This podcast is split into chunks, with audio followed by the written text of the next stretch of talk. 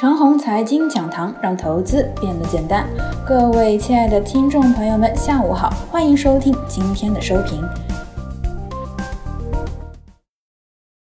行情在勉强中度日。这行情啊，除了北方资金给一点面子之外呢，内资方面入市的积极性呢，可能并不高。虽然资金面如此的宽松，但是呢，我们的内资进入股市的积极性却为何不高呢？要知道啊，内资进入股市呢有一个规律，一定要风平浪静，也就是海内外相安无事。这样的环境之下，股市稳中有涨，入市的积极性才高。眼前呢，至少海外啊并不是风平浪静的，那么入市的积极性不高，就显得非常的正常了。当然啊，这种情况呢不会一直持续下去。个人呢估计，等到年终，情况会大幅的改观。只不过啊，眼前一段时间肯定就是这么勉勉强强度日了。勉强度日当中呢，市场存在这些小规律：一、科技股和消费股是市场的两大核心，这两块呢交替表现，维持基本的热点，防止场内资金过快的流出市场。二、消费股和科技股不可能同时表现，这样对资金的要求太高了，只能够是你来我往玩跷跷板。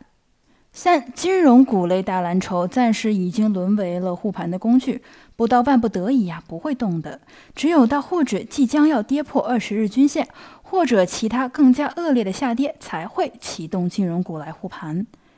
下周啊，沪指和沪深三百点的指数如果考验二十日均线的话呢，金融股估计会打一阵呵护一下指数。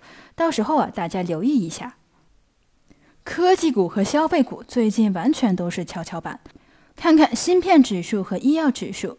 芯片指数呢，从四月二十八日开始逐步放量，日成交量呢从五百亿放大到了今天的近千亿水平。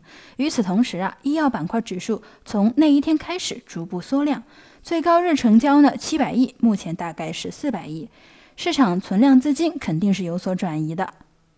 就眼前的消费和科技股来说呢，如果这行情发生了不测，将来的一段时间，科技股的风险要比消费股略小一些。这主要呢是因为医药指数最近一段上涨是持续缩量的，而科技类指数最近的一段上涨呢是持续放量的。以上就是我们今天的全部内容，祝大家股票涨停。